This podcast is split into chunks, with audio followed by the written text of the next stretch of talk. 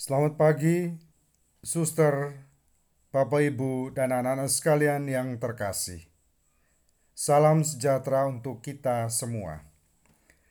Mari kita mengawali hari ini dengan berdoa dan mendengarkan sabda Tuhan. Marilah berdoa dalam nama Bapa dan Putra dan Roh Kudus. Amin. Ya Allah, Betapa kaya dan mulia harta yang tersembunyi dalam Kristus.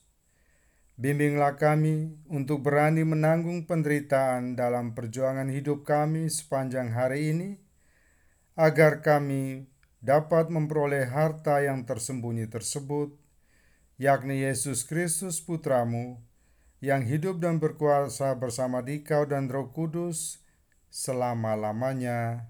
Amin. Inilah Injil Yesus Kristus menurut Lukas. Dimuliakanlah Tuhan. Pada suatu hari Sabat, Yesus masuk ke rumah ibadat lalu mengajar. Di situ ada seorang yang mati tangan kanannya.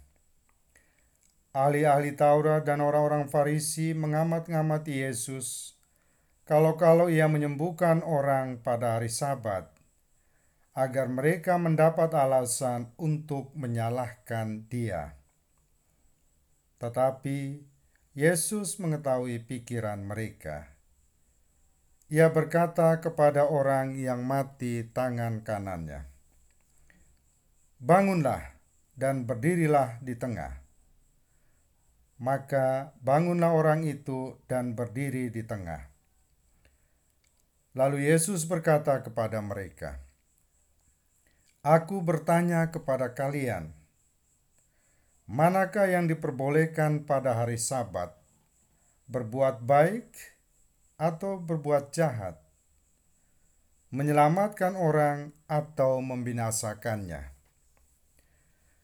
Sesudah itu ia memandang keliling kepada mereka semua, lalu berkata kepada orang sakit itu, "Ulurkanlah tanganmu."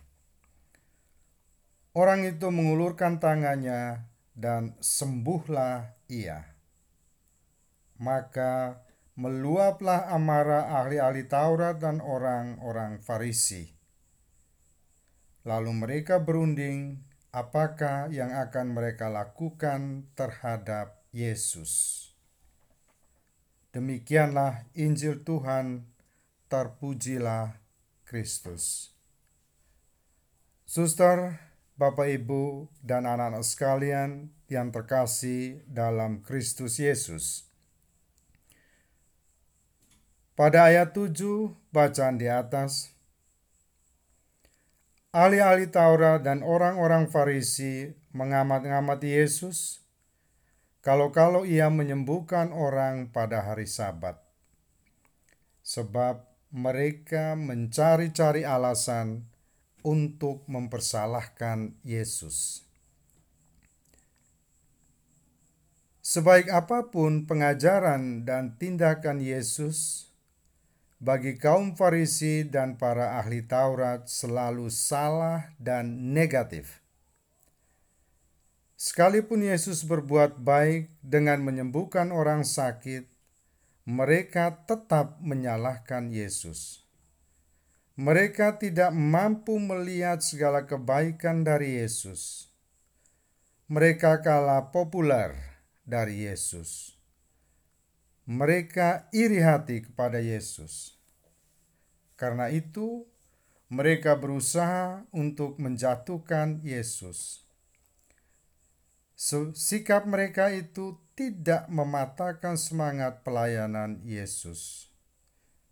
Yesus tetap bersemangat untuk berbuat baik dan tetap tekun setia membuat orang lain selamat dan bahagia.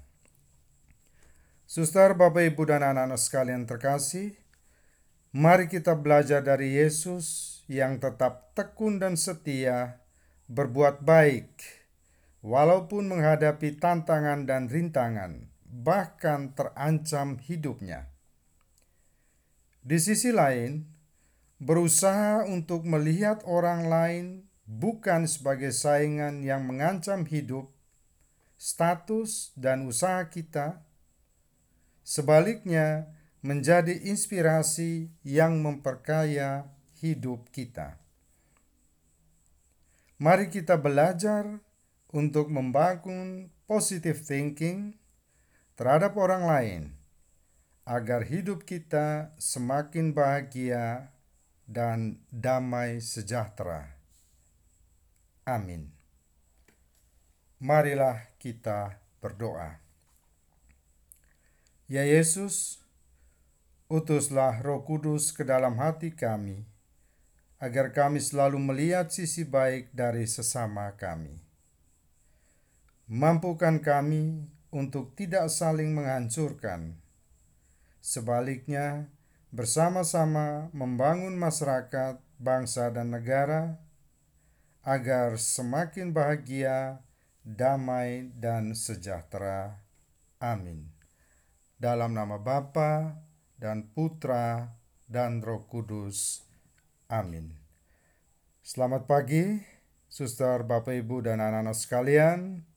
Selamat berkarya hari ini. Tuhan Yesus memberkati. Amin.